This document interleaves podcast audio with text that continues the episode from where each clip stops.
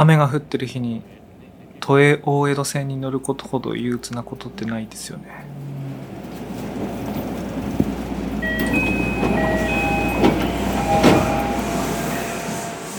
今ちょうど電車降りて左側の方に行ってですねこれから六本木ヒルズの方に向かおうとしています。もうこの時点で何て言うんだろう。もわっとした。空気っていうか、まあ、これ都営大江戸線に限らないんだと思うんですけどもそれがとりわけ印象的に感じられるのは深いからですね。何しろ都営大江戸線が。あどこから乗っても深い、まあ、特にあの新宿駅なんかで乗り換えると、まあ、山手線とかね中央線みたいな JR から乗り換えると余計にこうちょっと遠い場所にあるんでそれも込みで考えるとすごく乗るのが面倒くさい電車っていうイメージで。でまたねあの降りた時に長いエレベーターをこう登っていかなきゃいけないんですけどそれがねなんか憂鬱なんですよね。でまあ雨降って傘持ってたりすると余計にねあの湿度ものすごいことになりますから。六本木はね昔よく来てたんですよね。あの職場がありまして六本木ヒルズに職場があった時によく来てたんですけども。はい途中テクテク歩いてエスカレーターを乗り換えると。まだもうちょっと先があります。で六本木に勤めてたんですけどもなるべく都営大江戸線を使わずに済むように私は渋谷からバスで行ってたんですね。バスだと六本木ヒルズの真下に着きますからすごく便利だったんですけどまあ営業して出かける時とかどっか外出して戻ってくる時とかまあなんか違うルートの場合なんかは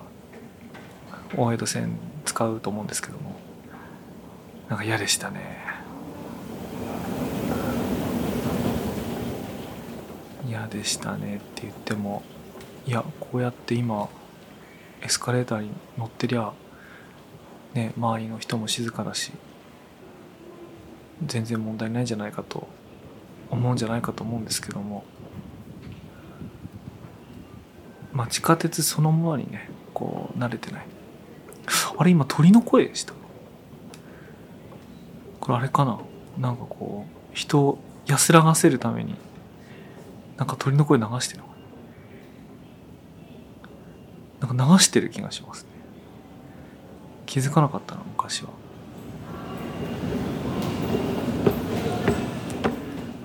またちょっと歩きます。ねだから電車降りて目的地目的地に向かうために地上に出るまでにこうやって何分だろう？45分かかりますからね。まあ別にそんなの普通じゃないかって思えば思うと思うんですけども。地上を走ってる電車の方がね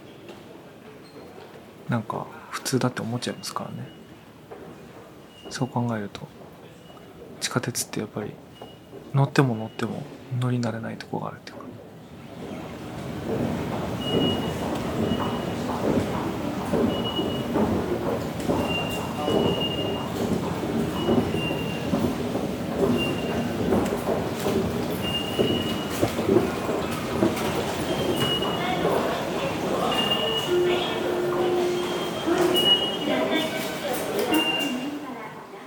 やっと改札の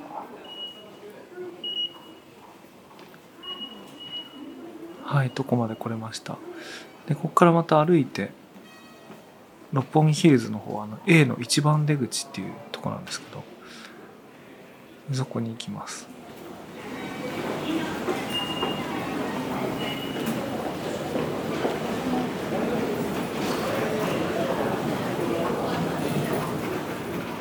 昔はねあの24時間の青山ブックセンターがあったとこ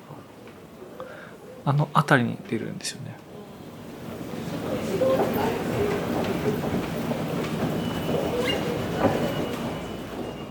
まあ、しかしなんでこんなものを録音してるかっていうと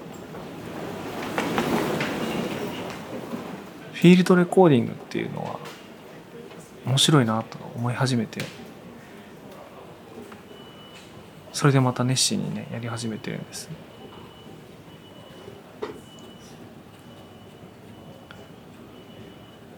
柳沢英介さんっていう方が書いた「フィールドレコーディング入門」っていう本があってこれあの第1回音楽本大賞だったかな。なんかそういうタイトルをあの取られた本でまあそれで知って興味を持って読み始めたんですけど、まあ、読み始めてみたら本当に自分にぴったりな本で、まあ、私はフィールドレコーディングっていうのをこのポッドキャストという分野でやってるんですけど本の中では主にアートとか音楽とかあるいは学術研究民族学みたいなあのそういう観点のものがあの多いんですけども私はあのそのどれでもなくて、まあ、私っていうかポッドキャスターですねがやってるやつっていうのはそのどれでもなくてなんか身近な音を使いながらそこに自分の語りお話最後階段のとこですね間もなく地上に出ます、まあ、そういうものを取り上げるわけですけどまあメディアヌップの中でもたびたびフィールドノット取り入れたやつでやってきたんですけどもまあ中でもかな。今ね六本木の通りに出ました。中でも面白いなと思ったのがメディアヌップにもたびたびゲストに出てくださる森内さんがいるんですけどもその森内さんが個人でやっている「今麺を食べています」っていうポッドキャストがあるんですけどもそれを聞いた時にあフィールドレコーディングってこういうことかってね腹落ちしたものがありましてそれ森内さんがやってるのは胸ポケットに iPhone を入れてそのうどん屋さんとかラーメン屋さんとかあの食べるまでの15分とか20分とかを撮っておくんですね。でその後にその時の様子とかその麺屋さんの紹介を後であの録音して、まあ、ミックスするということをやるんですよ。でかつですねその時にあの映像がないわけですよね。こう音声だけなんですそうするとどういうことが起こるかっていうとこれ自分が考えた表現であぴったりだなと思ったんですけどもあの聞いてる人の記憶を絵の具にして絵を描くみたいなことが起こる。ですね。なんでかっていうとその森内さんが紹介してくれているその麺屋さんっていうのは私当然行ったことないとこなんですけどもでも何かしらラーメン屋さんあるいはうどん屋さんとかってよく行きますよねでそういう時の音とかって何となく共通する部分ありますよねでその聞いてる人の記憶を使いながらその新しく起こってることっていうのをこうレポートしていくみたいなそれってあすごい面白いなとなんか思ったんですよね。あのフィールドレコーディングってそのその場所に流れてる音っていうか響いてる音を収録するっていう、まあ、一義的にはそういうシンプルなことだと思うんですけどもポッドキャストの場合はそこに語りが入るのでもうちょっとなんかいろんな表現ができるんですよね。でその語りっていうのをあ今ライブでこういうことが起こってますっていうその実況することもできるんだけど後からそれを重ねることでその実況風なでも実況じゃないなんかフィクションみたいなものなんか立ち上がってくるんですよね。でそのフィクションを立ち上がらせてるっていうのは聞いてる人の過去の記憶がそれを立ち上がらせてるっていうかなんかそんな感じがしたんですよ。あのたたかがうどん屋さんのレポートになんかななんかこう熱いこと言ってますけども、まあ、あそれであのビビッときてあこれぜひ私もやってみたいな改めてやってみたいなと思ってあのこんなことをしてるんですね。で今ですねあのやっと六本木通りから最後六本木ヒルズのねとこに入っていく階段があるんですけどなんて言ったらいいんだろうあの東京ディズニーシーみたいななんかちょっと雰囲気のある階段。で昔だったらここまで来るとあのアンダーワールドの「レズ」って曲がね流れててあの昔よくそれ聞いてたんですけど聞いてたというかあれ六本木ヒルズのテーマ曲になったのかな？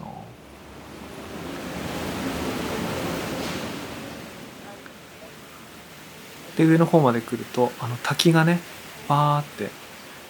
流れていてでミストあの涼しくするためだと思うんですけどミストがバーって降ってるところ。であの有名な雲のオブジェなんかがあるとこですね。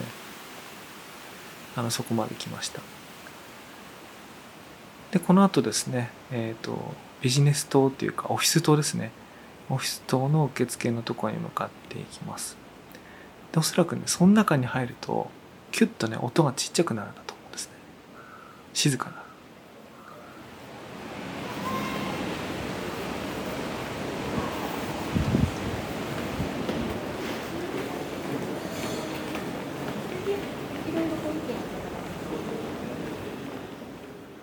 ん、単に静かになるだけじゃなくて柔らかい音になりますね。懐かしいなここ。ここまで来るとね大江戸線のストレスがなくなって落ち着いた気持ちになります。でその後ですね私は吉祥寺に戻って伊勢屋さんの本店ここにお酒を飲みに行きます。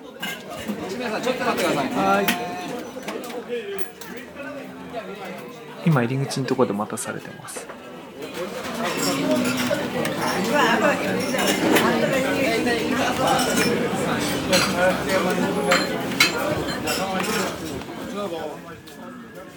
席に通されました。カウンターですね。焼酎炭酸今私が頼んだのは焼酎と炭酸です。焼酎はコップになみなみこう継がれて炭酸っていうのは、うん、炭酸の瓶なんですけどその瓶の蓋開けて出されて。あとは氷とレモンが入ったグラスを出されます。それをこう自分で適切な濃さにして飲んでいくと。あの焼酎の量が多いんであの大体炭酸2本目を頼むことになるんですけど最初からそれですね。カウンターがきつくなる。あここがここしか。ごめんなさいね。もうちょっとだけずれてもらって。ごめんなさい。ありがとうございますね。私の後に来たお客さんでカウンターいっぱいになりました。伊勢屋は吉祥寺に3店あるんですけども今私が来てるのが本店ですね。これあの十字路道路に面したところにあるやつあとは井の頭公園の近くにある公園店。で一番最後に出た北口にある北口店になるんですけども。聞いちゃいましょう。タンあタン白頭軟骨。全部タレ。はいはい焼き豚を4本頼みました。あ私が頼んだ軟骨でラスイチだったらしいです。なので隣の方が頼もうとしたやつがオーダーが通りませんでした。軟骨はね割と早めになくなります。あの豚軟骨です。鶏軟骨ではなく。生出すよ山来るとねお客さん大体オーダー飲み物2種類であの赤星あの瓶ビール頼むか焼酎炭酸頼む人が多いですね。あの若い人はね生ビール頼むことあるんですけど年取ってると大体瓶ビールか焼酎ですね。でここはもう着席即飲み物を聞かれます。あのメニュー見てとかじゃなくて「はいどうぞ何しますか?」って聞かれるででこの本店のところは焼き場の周りにカウンターが360度ぐるってなっていてで片方の180度の方があの道路に面しているあの立ち席ですね。こっちにはねなんか珍しくっていうかあの今では珍しくなったと思うんですけど灰皿が1個あってタバコ吸いたいよという人はね外にいながらでもカウンターと立ち席があるみたいななんか便利な席になってます。で僕座ってるのは店内側の残りの180度の方でここはねこう椅子がありますがあのその分座れる席数が少なくて。で焼き場は道路側にあってで私が座ってる側には飲み物が並んでるんですけども目の前で氷の音がガラガラしてますがこの氷がですねあの焼酎の炭酸割りその氷入れたグラスに突っ込むためのやつがこうあります。それがこう目の前でどんどん作られていくんで氷がガラガラとうるさい音を立ててます。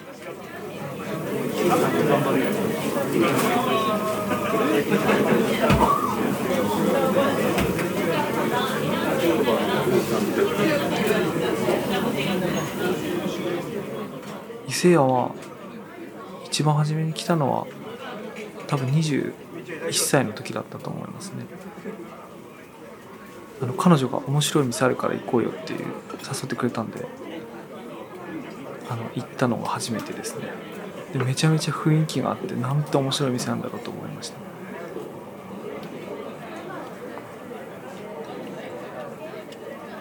でその後は東京にいる友達なんかとあの公園店とかの方がなんていうの大人数で飲んだりとかお座敷っぽいのがあったりとか、ねよく利用したりししてましたけど。ここ別にご飯が特別美味しいってことはね全然ないんですけども雰囲気がいいんだってね来ちゃうんですよね。雰囲気がいいっていうかすげえ咳咳じゃねえや。すげえくしゃみしてるな。あね食べるものって言ってもねいつも焼き豚何本かとここはシューマイが美味しくてシューマイが非常に有名なのでシューマイ頼む人もいますね。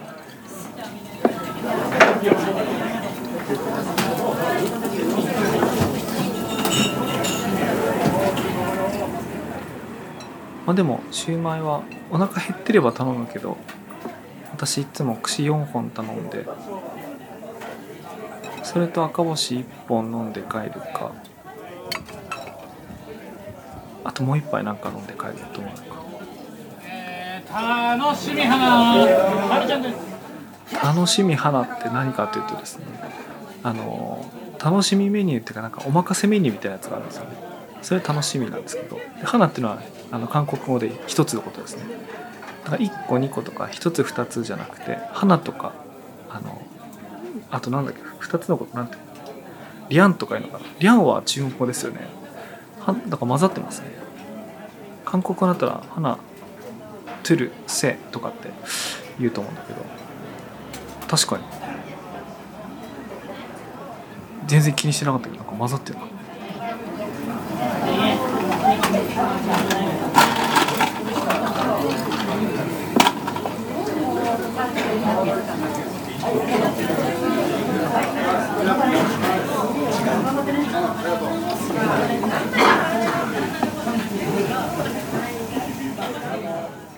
こういうお店ってあの結構ありますよね都内にも。あ日本どこでもっていうか都会にはあると田舎だとこういうのはないと思うんですけど。田舎だとっていうか車文化だとないってことだと思うんですよね。こう繁華街とか駅の近くにこう立ち飲みのなんかせんべろとか言ったりしますけど。なんだろうなんでこの10年15年ぐらい若者にせんべろが人気なんだろう。まあそのそういうのいっぱいありますけども。私が住んでる西荻窪にも恵比寿っていうねあの有名なとこがありますがそことの違いでいうと恵比寿はあの居酒屋メニューがちゃんと充実しててで一品一品ちゃんと料理してくれてるやつがあるんですよね。あのなので季節に応じて出てくるものが全然違うんで結構皆さんそういうものを楽しみに行く。で基本的にはカウンターでみたいなとこなんですけども、まあ、伊勢屋はもともとお肉屋さんとか精肉屋さんがやってるお店のもんだから基本こう肉のメニューで、まあ、年がら年中のメニューも変わらない。っていうとこなんですよね。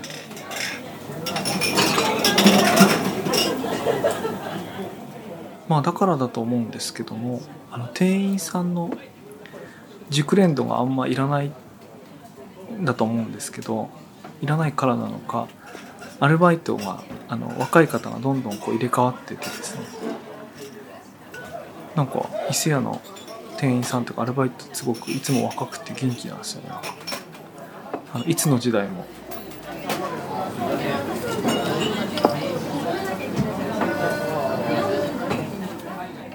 まあ、だからななんだってことだからいいとか悪いとかってことないんですけど。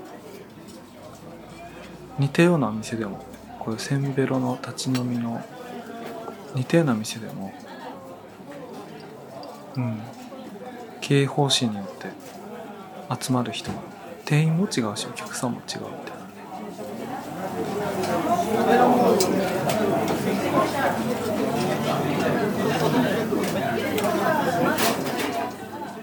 ちなみにあのそういうのもあるのかと思って今気になったのが焼酎と炭酸頼んでる人がレモン2枚ねっつってますね。つまりカットレモンの量を倍に2倍にしてくれっていうオーダーをこれ無料でサービスでできるんだ。俺今まで知らなかった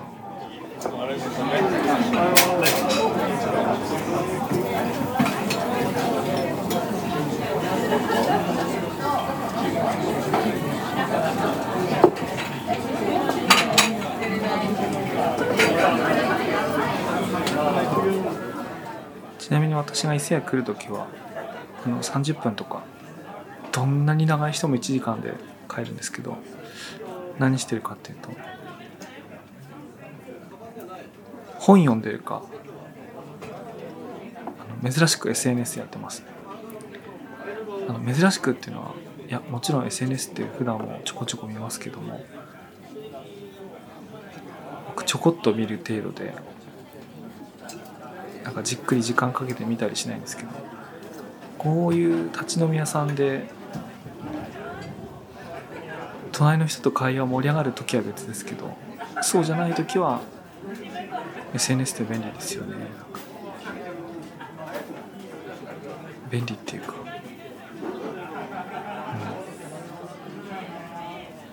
うん、酒場みたいなもんだなって改めて思いますよね。そういう時に活躍するんだから。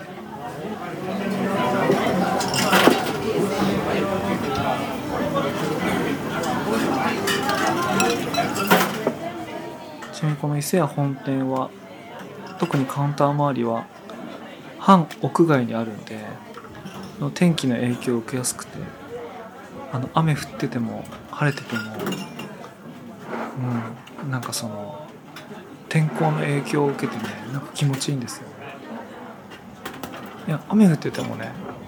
あの濡れないところにいるからそれはこう愉快で気持ちいいっていうかね。晴れてれば晴れてるだろうねあなんかすごいこう気分がいいんですよねなんか。だからうん楽しくてきますね。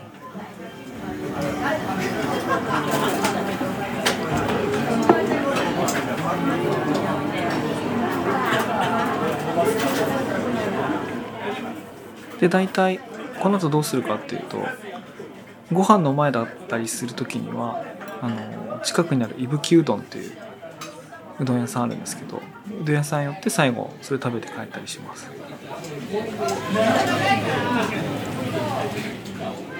あとはね映画見に行くこともあって近くにあのアップリンクっていうあの映画館なんですけどそれ行って映画見て帰ることもあります。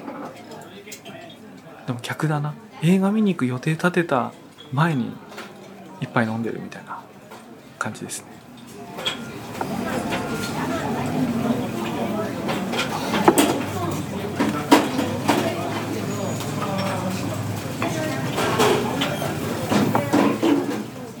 というわけで今回やってみたのは憂鬱な都営大江戸線六本木駅とハッピーな伊勢屋総本店を混ぜるっていうちょっと不思議な試みでした。いかがだったでしょうか。このフィードレコーディングなんかどんな手法があるかちょっともっと探求したいなと思うのでまたやってみたいと思います。それではまた次回。